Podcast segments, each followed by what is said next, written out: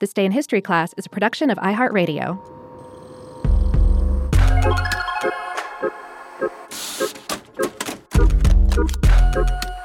Hello, and welcome to This Day in History class, a show that reveals a little bit more about history every day. I'm Gabe Luzier, and today we're looking at the time when Quaker reformers tried to build a safer and more rehabilitative prison for female inmates.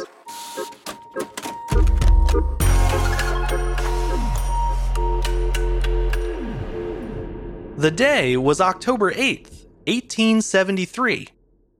In response to the horrific treatment of female inmates at unisex prisons, the state of Indiana established the country's first prison just for women. Known as the Indiana Reformatory Institution for Women and Girls, the facility was also operated by women, including the superintendent and all lower ranking officers. The idea of a prison exclusively for women began in the 1860s when a Quaker couple named Charles and Rhoda Coffin began a religious ministry in prisons across the country. During their travels, the couple was shocked by the loathsome conditions that prisoners were subjected to, especially women. They began to speak out about what they saw, and when the governor of Indiana caught wind of their reports, he requested that the Coffins investigate the conditions at prisons in Michigan City and Jeffersonville.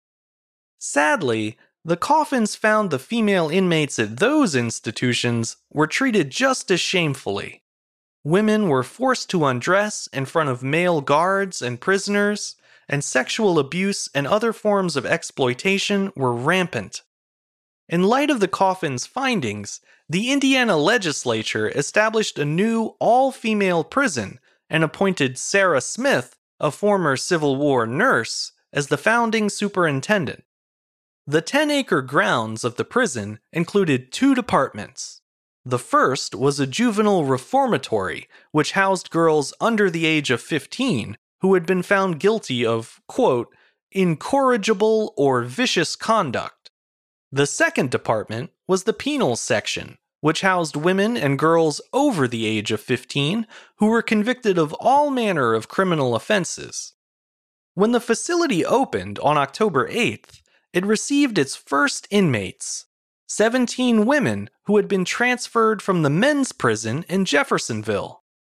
The first woman to be processed was a mass murderer named Sally Hubbard, who had already served 15 years of her life sentence before being transferred. According to the Indianapolis Star, Hubbard was welcomed by the superintendent with a kiss on the forehead. She was then escorted to a white room, complete with curtains, a flowering plant, a Bible, and a book of hymns. The newspaper went on to say that, quote, under this kindness, Sally became a new creature, a trusted, devout, and helpful prisoner. The more humane conditions were certainly a welcome change from what the women had endured at Jeffersonville, and the women's prison in Indiana soon became a model for the country's growing prison reform movement. However, there's more to this story than meets the eye. After successfully lobbying for the all women facility, Rhoda Coffin joined its first board of visitors and eventually its board of managers. Together with Superintendent Sarah Smith, she helped develop a program that sought to align prisoners with the gender roles of the Victorian era.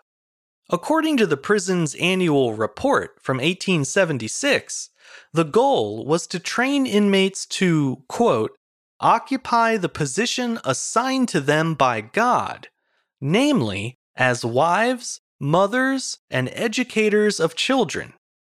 To this end, the women were assigned tasks like washing, sewing, and house cleaning, or prison cleaning.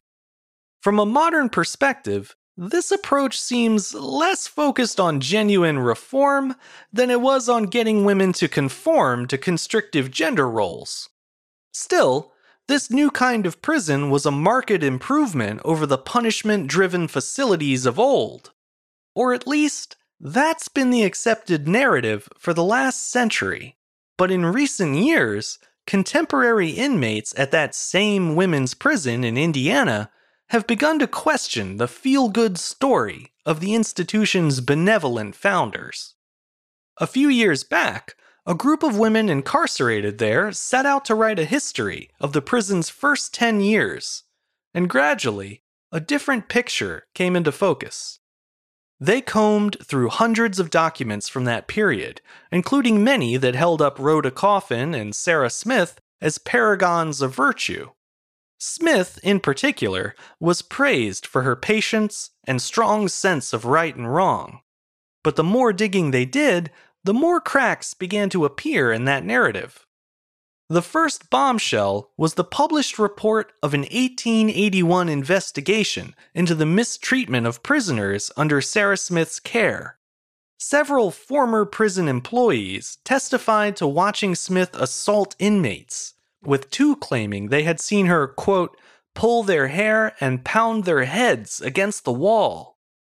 The testimony went on to accuse Smith of placing prisoners in solitary confinement denying them food and medication, and even torturing them with a practice called dunking or waterboarding.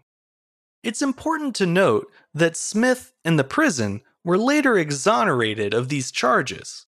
But that official ruling doesn't convince the women who rediscovered this forgotten testimony. Having endured the systemic abuses of life in prison firsthand, they believe the inmates, nurses, and staff who reported this mistreatment all those years ago.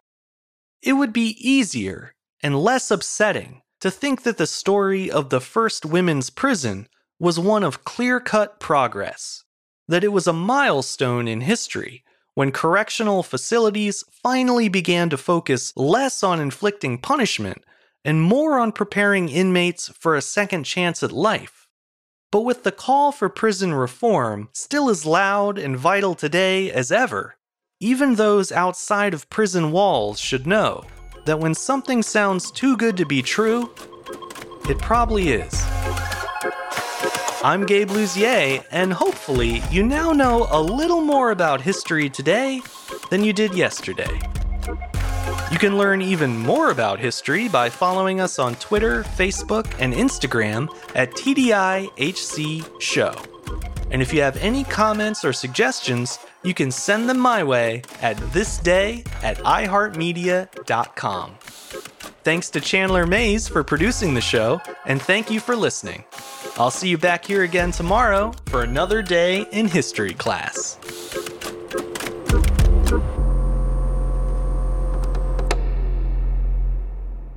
For more podcasts from iHeartRadio, visit the iHeartRadio app, Apple Podcasts, or wherever you listen to your favorite shows.